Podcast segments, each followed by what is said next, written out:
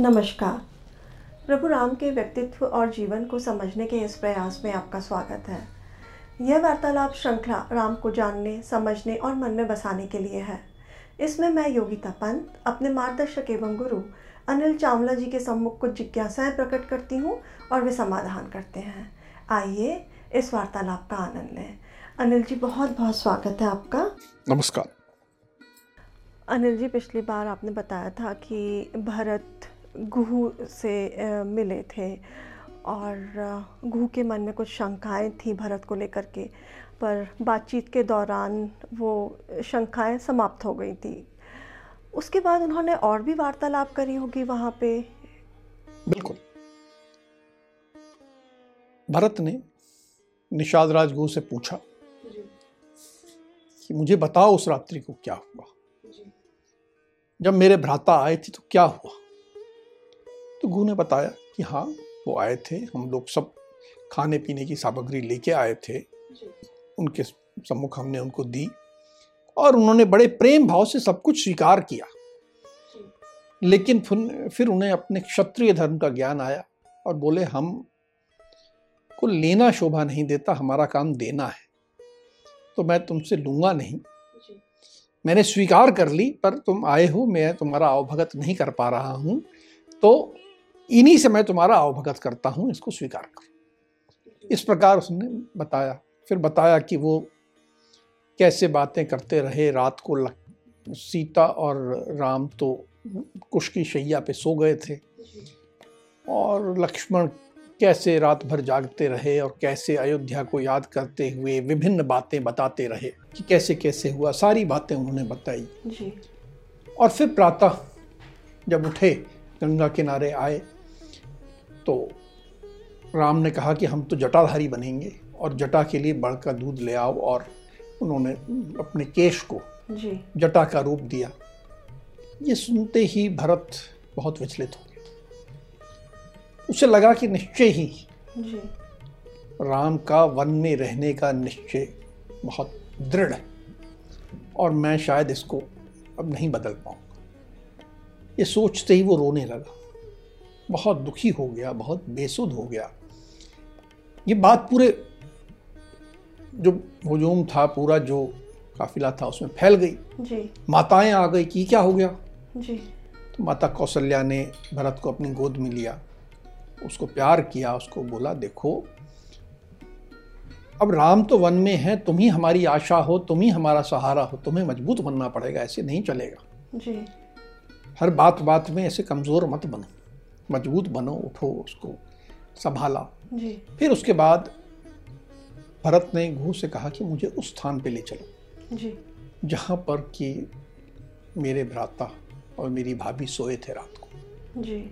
तो जहाँ वो कुश एकत्र करके रात को सोने का व्यवस्था की गई थी जी। उस पेड़ के नीचे पहुँचे। उस कुश को देखा तो ऐसा लग रहा था कि हाँ वहाँ कोई कुछ दिन पहले सोया है। कुछ दबी हुई थी तो भरत बड़े ध्यान से देखने लगे बोले हाँ देखो ये लग रहा है कि मेरी भाभी सीता यहाँ सोई उनके रेशमी वस्त्रों से कुछ धागे निकल के यहाँ लगे हुए जी। तो वो और दुखी हो गया कि वो जो महलों में रहती थी वो जो सब सुख भोगने के योग्य है यहाँ कुश पे सोई थी। और मेरे भ्राता भी यहीं सोए थे मुझे धिक्कार है।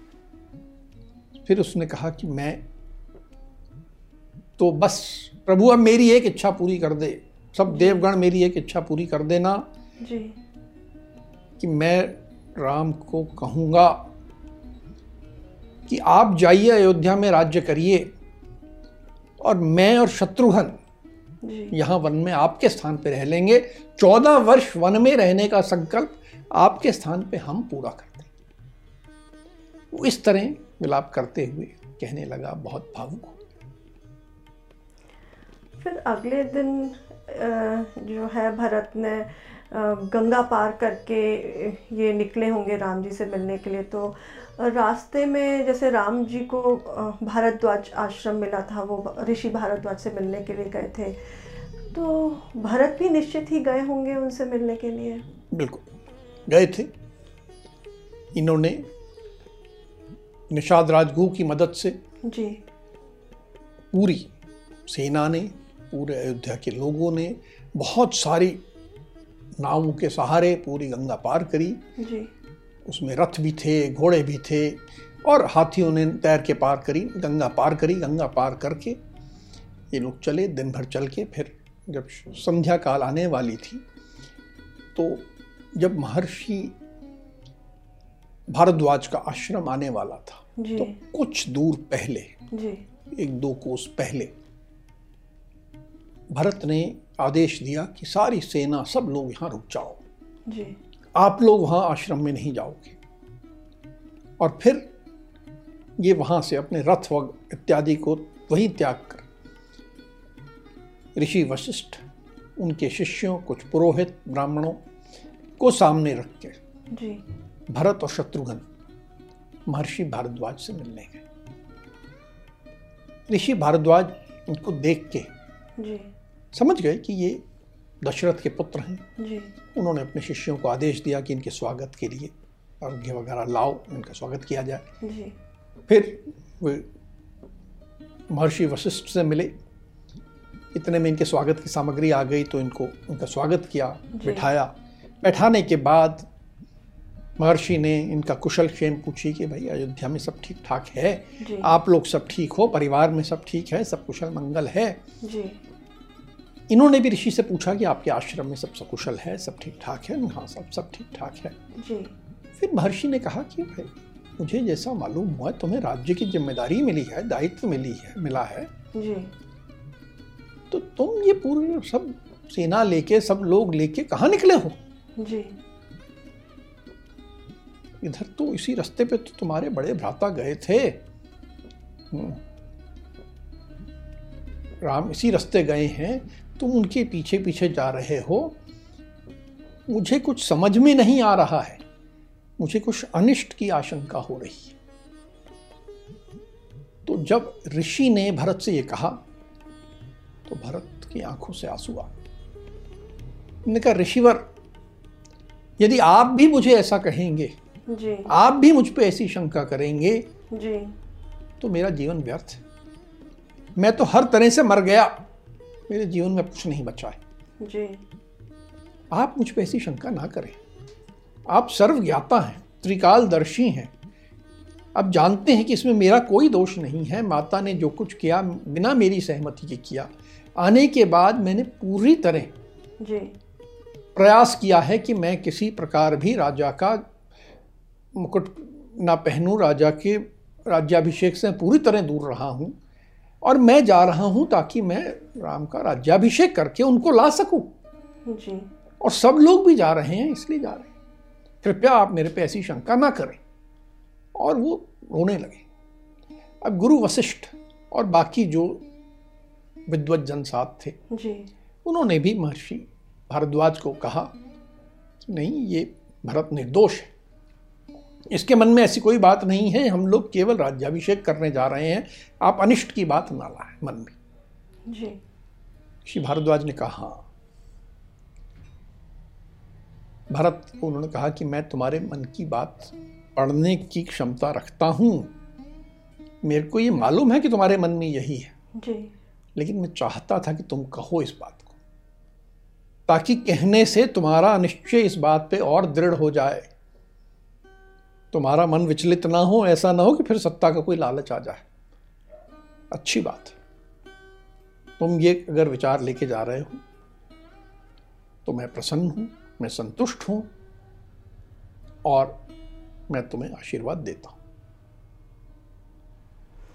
ये बहुत ही दुखद पल रहा होगा भरत के लिए कि सब उसके को एक के बाद एक शंका करते जा रहे हैं और उसको बिल्कुल। तो जब ये ऋषि भारद्वाज संतुष्ट हो गए भरत की बातों से फिर उन्होंने क्या कहा और क्या कहा उनसे? फिर उन्होंने कहा कि तुम यहाँ आए हो। जी। मैंने तुम्हारा स्वागत किया है। पर मुझे मालूम है कि तुम्हारे पास आज पूरी सेना है। जी। उसको तुमने इतनी दूर क्यों ठहरा दिया? क्यों रुकवा दिया? तो भरत ने कहा कि मैंने शुरू से ये सुना है कि जो आश्रम होते हैं, तपोवन होते हैं, वहाँ पर हमें कोलाहल नहीं करना चाहिए। वहाँ आपकी जो अध्ययन चल रहा हो, जो भी तपस्या चल रही हो, उसमें विघ्न नहीं डालें। अब इतने सारे लोग हैं, इतना हुजूम है तो आपको, आपके यहाँ पर कुछ ना कुछ विघ्न आएगा, कुछ दिक्कत आएगी, इसलिए मैंने दूर रखा। और मैं आया हूँ आपके पास। ऋषि ने कहा, नहीं, मैं तुमसे बहुत प्रसन्न हूँ। तुम्हारे मन में जो विचार है, उससे मैं बहुत संतुष्ट हूँ। और आज रात्रि मैं तुम्हारे और तुम्हारे साथ चलने वाले सब लोगों की आवभगत करना चाहता हूँ। तुम सबको बुला लो और आज मेरा आतिथ्य स्वीकार करो। और फिर ऋषि ने सबको रात में पूरी तरह हर अच्छे ढंग से सबका भोजन, रुकने का इंतज़ाम, सब कुछ अच्छे से किया। और प्रातःकाल में जी। जब सब हो गए तो फिर उनकी विदाई के लिए आशीर्वाद देने के लिए भी तैयार थे कि हाँ अब मैं उन्हें आशीर्वाद दूँ। ये जब भरत चले थे तो उनकी माताएँ भी उनके साथ में थी। तो उन्होंने अपनी माताओं का परिचय ऋषि भारद्वाज से किस तरह कराया? हाँ जब प्रातःकाल हुआ जब आशीर्वाद दे के विदा करने लगे ऋषि तो ऋषि ने कहा कि हे भरत तुम्हारे साथ तुम्हारी माताएँ भी हैं। जी। उनसे भी तो मेरा परिचय कराओ। जी। हम्म, उसके बाद मैं तुम्हें चित्रकूट का मार्ग बताऊँगा। जी। पहले उनसे परिचय कराओ तो भरत गए माताओं को ले आए सम्मान पूर्वक ऋषि के सामने आ गई जब तो ऋषि ने कहा कि ये जो माता आपको पहली दिख रही हैं जो कि बहुत दुबली हो गई हैं जो कि दुख के कारण बार बार उपवास करने के कारण जो कि देवी स्वरूपा हैं। जिन्होंने सिंह रूपी पुरुष राम को जन्म दिया है वे माता कौशल्या हैं। दूसरी जो बहुत दुखी दिख रही हैं कातर भाव में दिख रही हैं जिन्होंने एक नहीं दो सिंह रूपी पुरुष सर्वगुण संपन्न पुरुषों को जन्म दिया है यानी वो लक्ष्मण और शत्रुघ्न की माता हैं सुमित्रा। और वो जो तीसरी दिख रही हैं जी। वो ही कारण है जिसके कारण राम लक्ष्मण और सीता वन में गए। ये दिखने में तो ठीक दिखती हैं पर अत्यंत अनार्य हैं। ये क्रूर हैं। ये अपने आप को बहुत सुंदरी समझती हैं और इनमें गर्व भरा हुआ है। ये हर तरह से इनका आचरण जो है धर्मानुकूल नहीं है। और हमारे परिवार पे राम लक्ष्मण सीता पे जो संकट आया है और सबसे ज़्यादा जो मुझ पे संकट आज आया हुआ है जी। जो मैं आज ये परेशान हूँ इन सब के कारक यही हैं और दुर्भाग्य से ये मेरी माता है। ये क्या कि उन्होंने इन कठोर शब्दों से अपनी माता का परिचय कराया। ऋषि थोड़ा मुस्कुराए। उन्होंने कहा, देखो भरत, अपनी माता के प्रति इतने कठोर मत हो। हाँ आज तुम्हारे परिवार पे एक कष्ट आया है, दुख आया है। ये सत्य पर यह भी समझ लो कि राम के वन गमन में तुम्हारे परिवार का अभ्युदय भी छिपा है। ये कहीं ना कहीं बहुत बड़ा सुख लेके आएगा। तो माता के प्रति इतने कठोर मत हो ऋषि भारद्वाज ने इस मतलब संबंधों को सहेज सहेजने का प्रयास किया प्रयास कि किया परिवार हाँ। में गलती भी हो गई है। तो भी जी। उसे हमें साथ लेके चलना है। हमेशा जी। उसको गाली देते रहोगे नीचा दिखाते रहोगे तो परिवार तो नहीं चलेगा ना। जी। तो ऋषि का प्रयास ये था कि हाँ परिवार जुड़ा रहे परिवार जुड़ा रहे जी।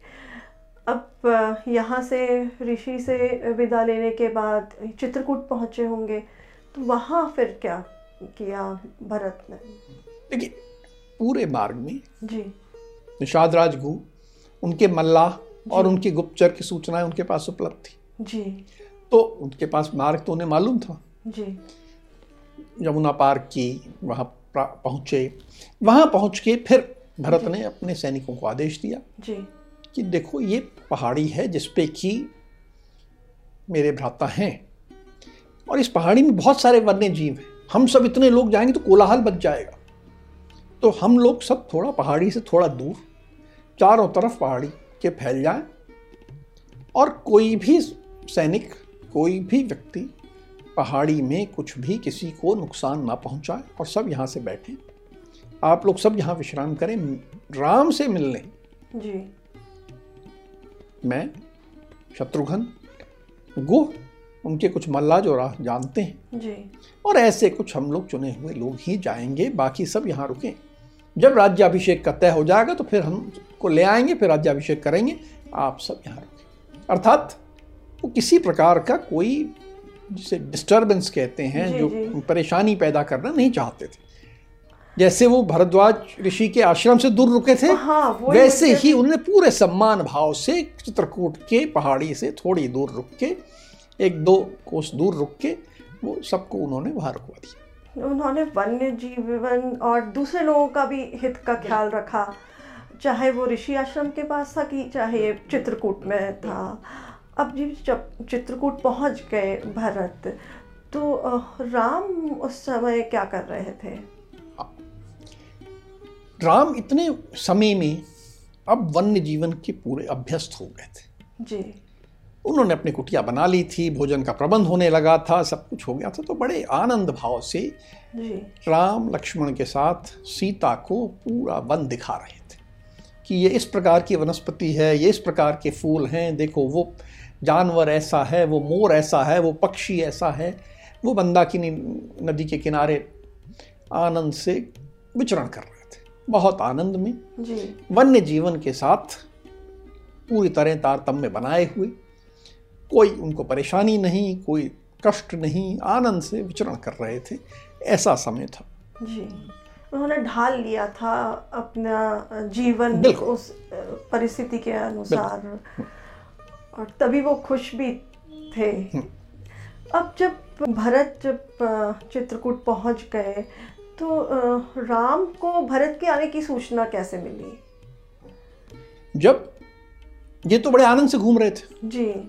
अचानक मन में कोलाहल मच गया। सब जीव जंतु इधर उधर भागने लगे। हम्म, सब अम, अम, कोई हिरण उधर भाग रहे हैं कोई अपनी गुफा से निकल के शेर भाग आया है है, कहीं से कोई और जानवर निकल रहे हैं पक्षी चहचहाने लगे। तो राम ने लक्ष्मण से कहा कि ये कुछ गड़बड़ लग रहा है। ये क्या हो रहा है? हम्म, और उधर उतना धूल का गुबार भी उड़ता दिख रहा है। जी। हम्म, वो पहाड़ी के नीचे कहीं मुझे धूल का गुबार उड़ता दिख रहा है। क्या हो रहा है? जरा तुम एक पेड़ पे चढ़ो ऊपर चढ़ के देखो क्या हो रहा है। जी। तो वो लक्ष्मण पेड़ के ऊपर चढ़े वहाँ से उन्होंने देखा और राम को कहा कि जल्दी से सीता को किसी गुफा में छुपा देते हैं। और हम दोनों अपने तीर धनुष लेके अब सामना करने को तैयार हो जाते हैं। एक सेना आ रही है और हमें सामना करना। जी। हमने कहा सेना? कौन सी सेना की बात कर रहे हो तुम? हम्म, इस वन में हमारे पर आक्रमण करने कौन सी सेना आ गई? तो लक्ष्मण ऊपर ही थे। जी। तब तक उन्होंने और देखा। बोले भ्राता ये तो अयोध्या की सेना है। वो दुर्बुद्धि भरत हम पर आक्रमण करने आया है। वो चाहता है कि हमें मार दे और वो अयोध्या पे हमेशा राज कर सके कोई दिक्कत ना आए। इसलिए आया है वो। और मुझे दिख रहा है कि सब अयोध्या की सेना है अयोध्या का ध्वज है अयोध्या के मुझे सब हाथी घोड़े सब मैं पहचान रहा हूँ ये अयोध्या की सेना है और भरत आ गया है और अब आप मुझे नहीं रोकेंगे। आज इस युद्ध भूमि में भरत का वध करूँगा मैं। वहाँ यहाँ आज वो ज़िंदा नहीं जाएगा। मैं भरत का भी वध करूँगा और शत्रुघ्न का भी वध करूँगा। क्योंकि वो शत्रुघ्न भरत के साथ है। उनका सगा भाई था। जी। हम्म, जुड़वा भाई था। शत्रुघ्न का भी वध करूँगा। और इतना ही नहीं मैं कैकेयी का भी वध कर दूँगा। और कैकेयी से जुड़ा जो कोई होगा सबका वध करके इस धरती से कैकेयी को समूल नाश कर दूँगा मैं। आज बस आप मुझे रोकोगे नहीं आप धर्म धर्म की बात करते हो जी। जिसने हमारे साथ अपकार किया हो उसको छोड़ देना अधर्म। उसको मारना अधर्म नहीं है। जी। भरत ने हमारे साथ अपकार किया है और आज इसको मारना ही धर्म है। तो मुझे आप इस धर्म से रोकना मत। तो ये बात ने कही। अब राम ने जी। उसे शांत किया। बोले हे मेरे प्यारे भ्राता तुमने ये कैसे सोच लिया कि वो पूरी सेना जो अयोध्या की है जी। हमें मारने आ रही है? भा, कोई भाई दूसरे भाई को क्यों मारेगा? और मैं यहाँ पर अपने पिता की प्रतिज्ञा पूरी करने आया हूँ पिता का वचन निभाने आया हूँ। जी।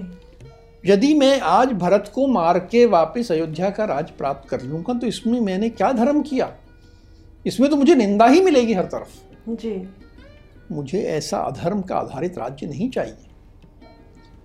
ये तो ऐसा है जैसे विष वाला भोजन हो। विषपूर्ण भोजन नहीं खाना मुझे। ये मन से निकाल दो तुम। और भरत उसने आज तक क्या बुरा किया है? जी। इतने वर्षों में उसने तुम्हारे साथ कुछ बुरा किया है। कोई अपकार किया है? याद करो जो कुछ किया उसकी माता ने किया है। जी। तुम भरत के प्रति ऐसे भाव क्यों रख रहे हो? ऐसा रखना ठीक नहीं है। भरत तो इतने धर्मात्मा हैं इतने दयालु हैं यदि तुम्हें मन में राज्य की इच्छा हो तो बता दो। जी। मुझे विश्वास है कि मैं भरत को कहूँ कि तुम अपना राज्य लक्ष्मण को दे दो। जी। तो मुझे यह भी विश्वास है कि भरत अपना राज्य तुम्हें दे देंगे। बोलो तुम्हें चाहिए क्या? मुझे तो नहीं चाहिए। जी। मुझे अगर केवल युद्ध करके लेना हो जी। तो मुझे विश्वास है कि मेरे में इतना पराक्रम है मेरे पास इतनी क्षमता है कि मैं तो पूरी पृथ्वी जीत सकता हूँ। लेकिन यदि बंधु बांधवों को मार के जी। मुझे इंद्र का सिंहासन भी मिल रहा हो तो भी मुझे नहीं चाहिए। और अपने भ्राताओं की हत्या का विचार मैं कैसे ला सकता हूँ? मेरे मन में तो कभी आ ही नहीं सकता। मैं जो भी अगर जीवन में धर्म अर्थ काम राज्य जो भी आज आशा करता हूँ कामना करता हूँ वो तो मैं तुम लोगों के लिए करता हूँ। मैं राज्य जब लूँगा कभी लूँगा भी तो केवल इसलिए कि तुम लोग उसका सुख भोग सको। मुझे अपने लिए नहीं चाहिए और उसमें ऐसी बात सोचना। कैसे सोच रहे हो तुम? जी। तो ये सुन के लक्ष्मण बिल्कुल पानी पानी हो गए। शर्मिंदा हो गए। उन्होंने कहा हाँ फिर मन में विचार आया कि हम ये सोच रहे हैं और कि भरत आ रहा है। जी। हो सकता है हमारे पिताजी ही आए हों। राम ने कहा कि यह भी तो हो सकता है जी। कि पिताजी हमारे बिना बहुत व्याकुल हो गए हों। और उन्होंने कहा कि नहीं मैं जाके राम को वापस लेके आता। जी। अब जब भरत यहाँ आ गए हैं हमारे ही लोग आए हैं। जी। तो अब धनुष तीर का कोई काम नहीं है। अब तो प्रेम की बात है। इस तरह करके जी। उन्होंने अपने भाई को भी संभाला। और एक स्थिति जो कि बिगड़ सकती थी। देखिए एक गलत फहमी जी। परिवार को कैसे बर्बाद कर देती है। जी। उस गलत फहमी वाली स्थिति को भी राम ने संभाला। जी। ये संभालना परिवारों में कई बार चीज़ें छोटी छोटी ऐसी गलत फहमियों से ऐसी बिगड़ती हैं कि पूरे परिवार बिगड़ जाते हाँ। बहुत संयम की ज़रूरत होती है। बिल्कुल संयम। अभी ऐसा प्रतीत होता है कि भारत को बार बार अपनी विश्वसनीयता सिद्ध करनी पड़ रही हो। जब वो गुहू से मिले तो गुहू ने उन पर संदेह किया।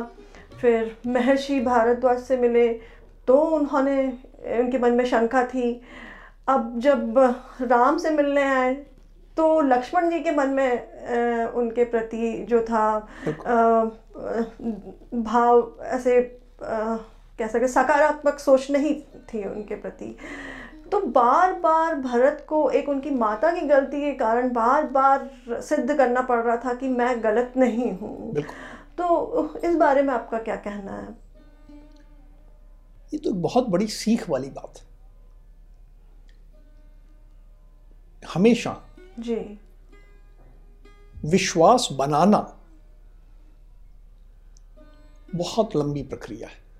सालों लग जाते हैं धीरे धीरे विश्वास बनता है। जी। और एक गलती से एक कुछ हमने धर्म के पद से अलग हो गए। जी। तो एक वो जो कालिक होती है जी। वो जो दाग लगता है वो हमेशा के लिए हो जाता है। वो बहुत लंबे समय के लिए होता है और केवल व्यक्ति के लिए नहीं होता। जी।